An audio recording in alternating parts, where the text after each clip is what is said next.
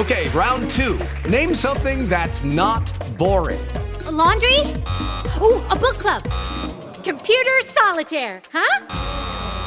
Ah, oh, sorry, we were looking for Chumba Casino. That's right. ChumbaCasino.com has over 100 casino style games. Join today and play for free for your chance to redeem some serious prizes. ChumbaCasino.com. No purchase necessary. Full prohibited by law. 18 plus terms and conditions apply. See website for details.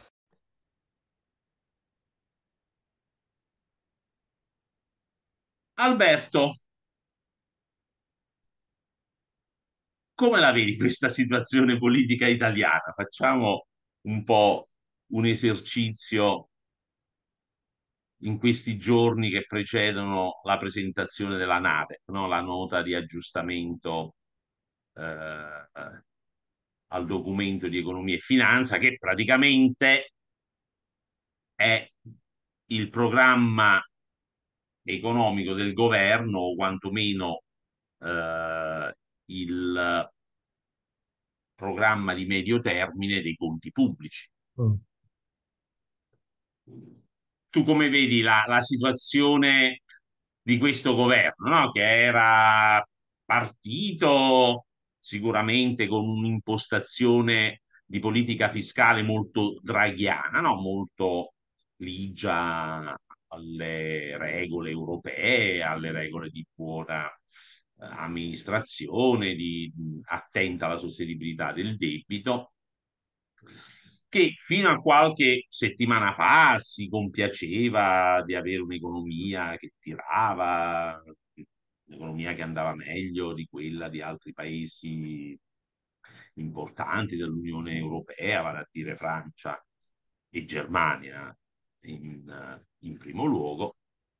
E da settembre sembra essere piombata in un incubo o, se vogliamo, di essersi risvegliata da un sogno e da allora, insomma, da quando si è capito che il PIL del secondo trimestre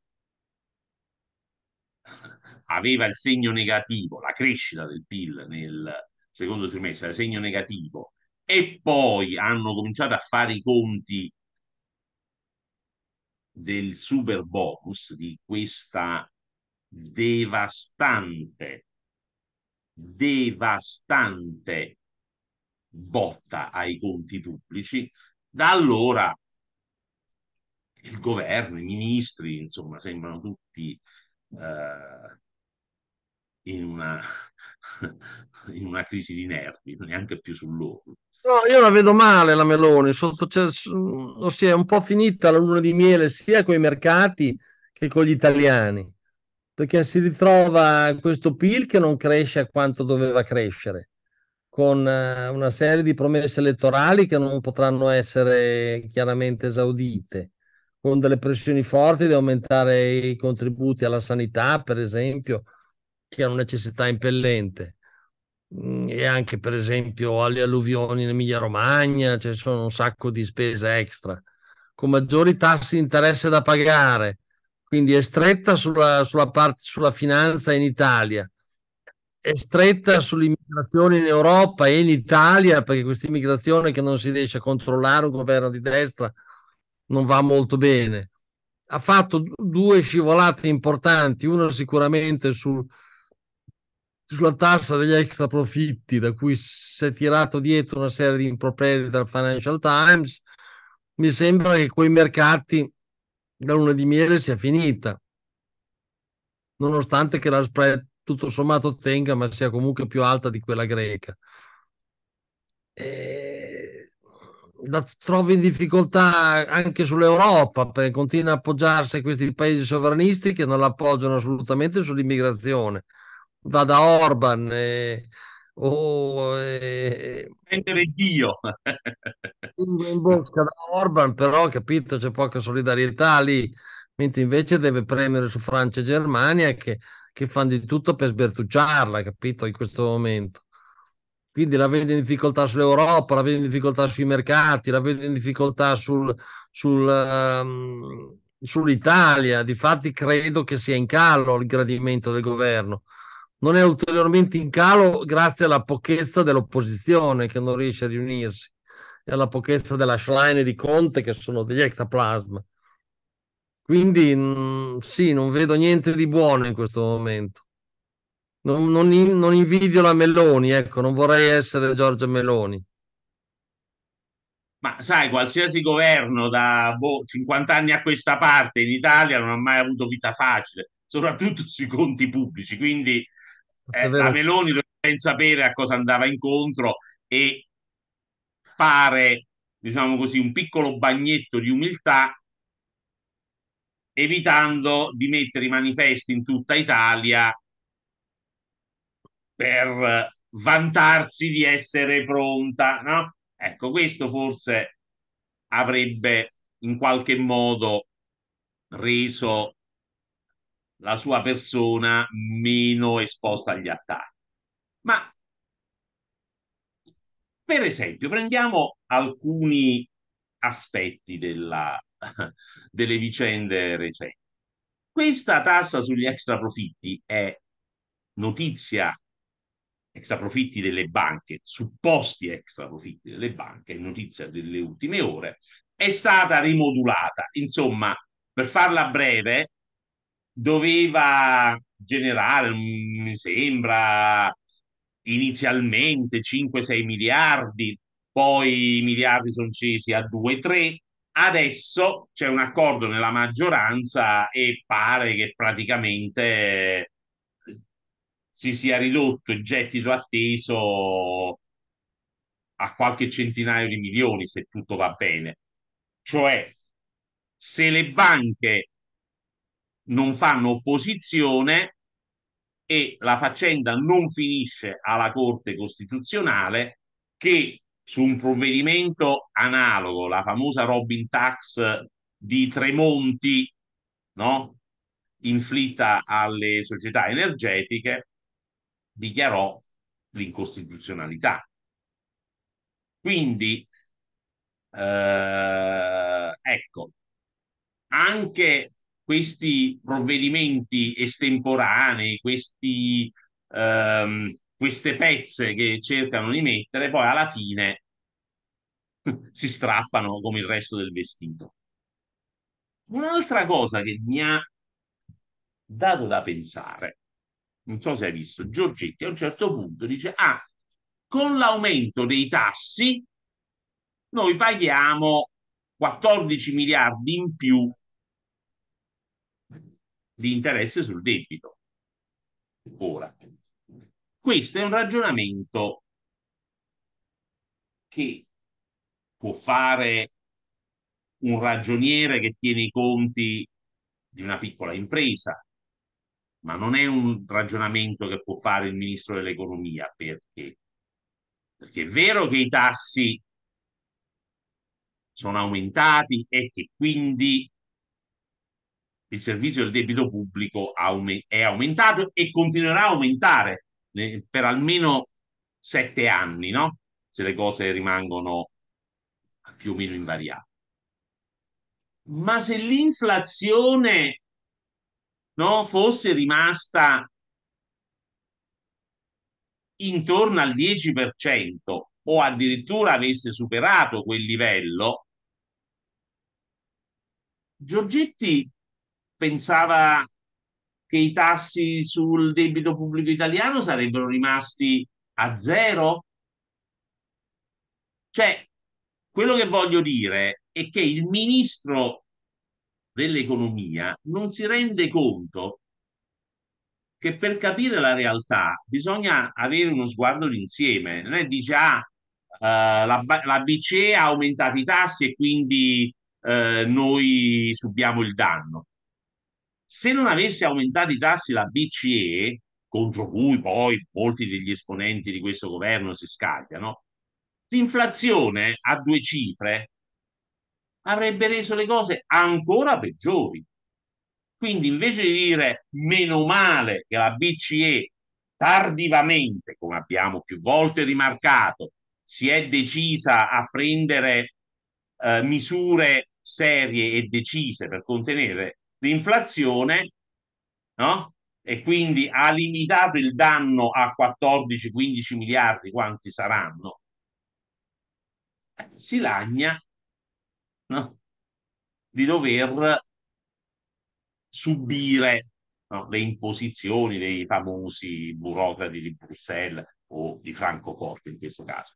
Ma il punto è che tutte queste cose si sapevano, cioè non è che sono novità dell'ultima ora o degli ultimi giorni neanche delle ultime settimane.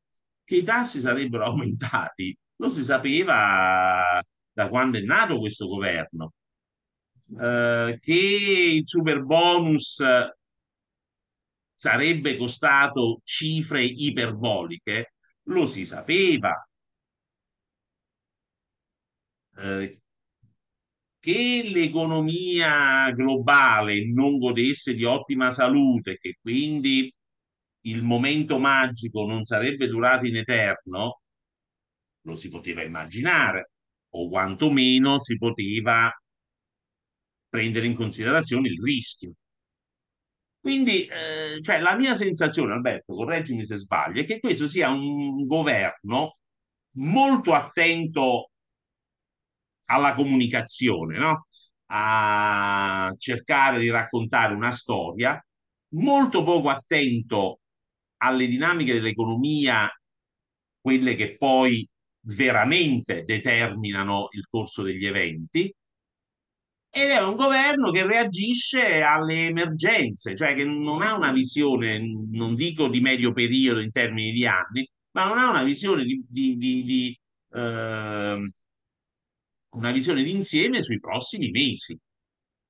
Quindi viene sempre colto alla sprovvista, cerca di rimediare come può eh, col fil di ferro e lo scotch, poi, come nel caso degli extra profitti, come nel caso del decreto eh, su Ryanair, no? Eh, come nel caso eh, delle accise sulla benzina che dovevano essere ridotte, si trova a fare delle marce indietro piuttosto umilianti, quindi eh, offre un senso di eh, dilettantismo ai mercati e ai partner europei che secondo me è preoccupante, come dici tu. E cosa vuoi che ti dica? Sta, dim- sta mostrando le sue debolezze, sai, del resto non ha messo una riforma in marcia, eh? Si parla un po' della riforma della giustizia, ma non riforma della scuola, riforma della sanità, riforma, riforma del fisco, non, non, non, non ha messo... L'unica cosa è questa, sono, è il taglio del cuneo fiscale, 10 miliardi che è stato finanziato per il 2023 e eh, per il 2024 non si sa se ci sono i soldi. Mm. Sulla giustizia, l'unico, allora, fiore all'occhiello di questo governo, almeno dal mio punto di vista, è il ministro della giustizia Carlo Nordio, che è uno che da vent'anni scrive sui mali della giustizia, sulla separazione delle carriere, sulla responsabilità dei giudici, eccetera, eccetera, eccetera. Che cosa è successo? Che gli hanno tarpato le ali, ma non l'opposizione, la maggioranza di governo, cioè le riforme che Nordio stava mettendo in cantiere, su cui stava lavorando, sono state sabotate da personaggi di infimo ordine in Fratelli d'Italia e nella Lega. Cioè, capito? Perché non si sa. La stessa Meloni no? che sosteneva Nordio a spada tratta, poi eh, sostanzialmente lo ha abbandonato. Politicamente gli ha dato una serie di calci negli stinchi. Quindi la riforma della giustizia, che era uno tra l'altro dei cardini del PNRR, è finita insabbiata, finita in una buttata praticamente. Eh, sì. E il PNRR stessa storia. Cioè, Ma no, col PNRR avremmo dovuto avere un, un, un, tasso superiore di crescita rispetto ad altri paesi europei, ma siccome non l'abbiamo speso, non vediamo anche l'incidenza sul PIL, capito? E lì io ancora non ho capito che cosa sta succedendo, cioè o- oggettivamente. Queste eh, revisioni del PNRR, io non ho capito se porteranno a fare meno piste ciclabili e a fare meno aiuole eh, nelle periferie e quindi i fondi verranno destinati a progetti veri, cioè alla digitalizzazione, alla riforma dei tribunali, ehm, all'efficientamento della pubblica amministrazione, eh, insomma tutto quello che all'Italia servirebbe e sicuramente non sono né le piste ciclabili né eh, la manutenzione dei cimiteri, no? E... Boh. Quindi anche lì si rischia che tutti questi soldi verranno spesi male e quei soldi sono debito, non è che sono regalie. Cioè, non è che se li sprechiamo, boh, sono soldi di qualche un altro, sono soldi nostri, sono soldi che si aggiungono al debito pubblico e questo la gente non lo vuole capire e non lo vogliono capire i sindaci, i presidenti di regione che stanno, sanno solo strillare, ah ci togliete i soldi, ah il programma qua eh, è importante, ah ehm, ci trascurate. È tutto un, un mondo, una gabbia di matti, per dirla con modi meno diplomatici. Morale, questo governo sta mostrando la corda. Sì. E, e l'opposizione con che risponde il salario minimo e la settimana lavorativa di quattro giorni. Cioè questa è la nuova farneticazione dell'ashline, capito? Un paese che sta andando a rotoli, con un'economia che rischia di fare il botto, qual è la priorità? La settimana di quattro giorni, la settimana lavorativa di quattro giorni, no? Ma che crede che si manda avanti il paese con gli armocromisti, eh? con quelli che suonano la chitarra elettrica alle feste dell'unità? Questo mm. è proprio fuori dal mondo una che non ha mai lavorato, che non si rende conto di come funziona il mondo reale. Eh, di Conte sappiamo tutto, sappiamo che è un mestatore, un opportunista, uno che baciato dalla fortuna, nominato presidente del Consiglio con una botta di culo di dimensioni ciclopiche e quindi una volta che ha assaporato il potere cerca di mantenerlo con tutti i metodi eh, di qualsiasi tipo. quello ha un elettorato di squinternati e quindi ci sta pure che si rivolga a loro con eh, baggianate ad effetto. Ma che il Partito Democratico, che dovrebbe essere il perno dell'opposizione, che dovrebbe offrire un'alternativa eh, a Meloni e soci, tragedia venga fuori con queste scemenze, cioè ti dice il blocco militari, il blocco delle spese militari, la, la settimana corta, fuori dal mondo. Ma poi con, con, eh, capito, con motivazioni eh, spurie, veramente speciose. Cioè, ah no, la Germania farà così, ma la Germania non fa così, manco capisci quello che ti viene detto. Mm. Cioè, sai leggere neanche le agenzie, ripeti come un pappagallo cose che non capisci. Mm.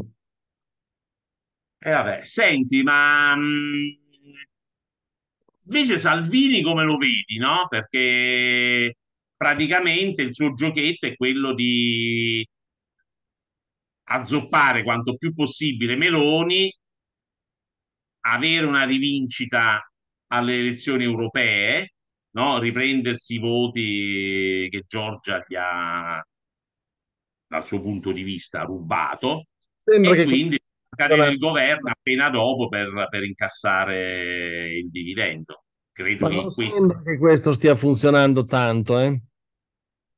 non è che stia guadagnando tanto, non è che questa, questa alleanza, questa magnificazione de, della, della Le Pen gli abbia portato tanti consensi. Oggi è uscito con la storia che si farà un condono edilizio.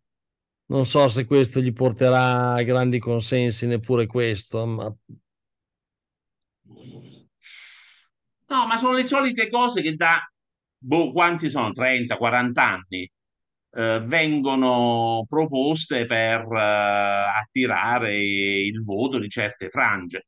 Non voglio stare nemmeno a discutere il merito del condono edilizio e quant'altro, l'hanno fatto pure i grillini se per questo. Ma ehm, cioè che la visione di lungo periodo, no? che il progetto paese da qui a cinque anni, perché, o quattro, no? la legislatura ormai è già, un anno di legislatura è già andato, sia legato a questi trucchetti, a queste alzate d'ingegno, e ti dà la misura della miseria di una classe politica che non è adeguata a gestire una situazione di questo tipo. Non è proprio culturalmente attrezzata per capire la gravità della situazione. Questi pensano che inveire contro i mercati no, gli fa aumentare la popolarità eh, tra il pubblico meno acculturato e quindi bastano gli strilli per conservare il consenso. Poi se il paese va in bancarotta, come la Grecia, ha voglia a raccontare che si è andata a sbattere i pugni a Bruxelles. Mm. A cercare il capo espiatorio, che è quello che già stanno facendo del resto, no? Cioè, sì. quando vai a vedere le interviste, ah, è colpa di Gentiloni, ah, è colpa della Lagarde, ah, è colpa della guerra, ah, è colpa di quelli che non si prendono i nostri migranti. Sempre colpa di qualche altro.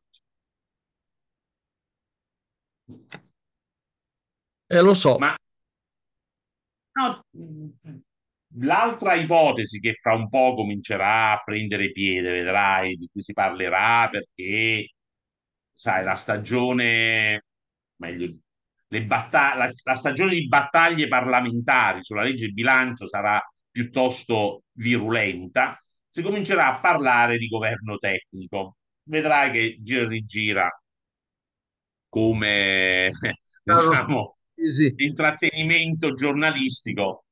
No, governo tecnico no, a meno che non ci sia una crisi sovrana che ci scappa la spread. Eh, ma guarda che non è mica improbabile.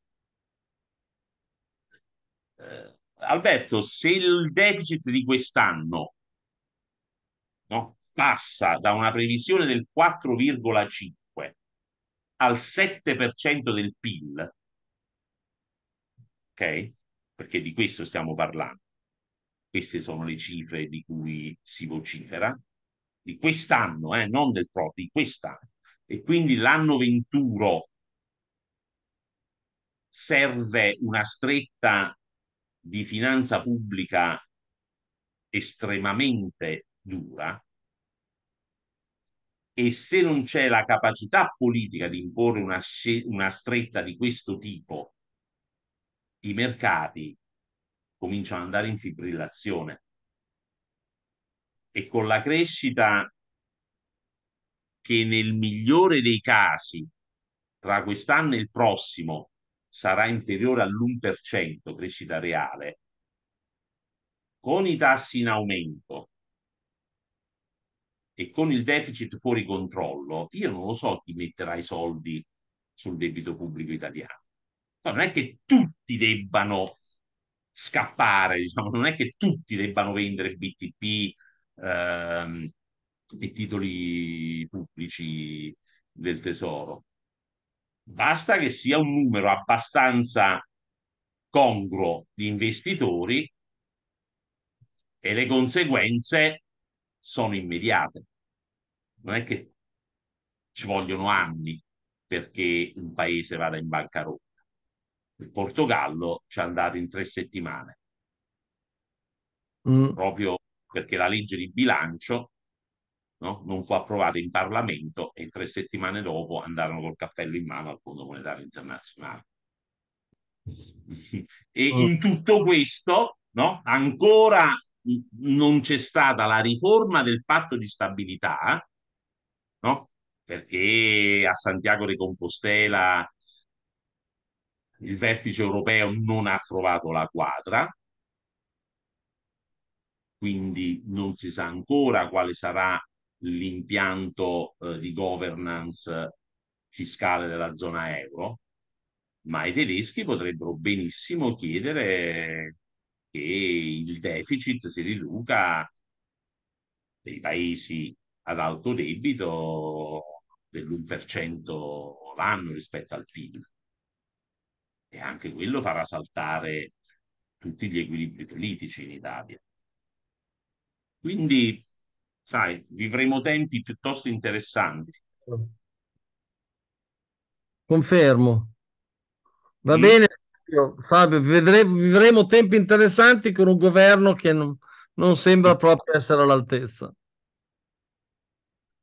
Io spero che Meloni, che tutto sommato qualche eh, sprazzo di di buona di buona eh, così buona volontà ma eh, lo mostra si renda conto che, fini, che, che rischia grosso. Si ricordi di quando il, l'ultimo governo di cui ha fatto parte, quello del 2001, del, eh, chiedo scusa, del 2011, ultimo governo Berlusconi, che è stato mandato a casa praticamente a furor di popolo e nell'ignominia di, de, del, del, resto del mondo, ecco, che si ricordi quell'esperienza e che convinca, che metta un po' eh, le briglia ai suoi. E almeno i suoi familiari, visto che ormai si affida più alla sorella e al cognato che ad altri, eh, siano in grado di seguirla e, e, e di accomodare un cambio di, di passo, che se no mm, veramente eh, entro dicembre avremo problemi che oggi nemmeno ci sogniamo. Mm. Va bene Fabio, ciao, grazie. Un abbraccio. Ciao, ciao. With the Lucky Land slots, you can get lucky just about anywhere. This is your captain speaking. Uh, we've got clear runway and the weather's fine, but we're just going to circle up here a while and uh, get lucky. No, no, nothing like that. It's just these cash prizes add up quick. So I suggest you sit back, keep your tray table upright, and start getting lucky. Play for free at LuckyLandSlots.com. Are you feeling lucky? No purchase necessary. Void where prohibited by law. 18 plus terms and conditions apply. See website for details.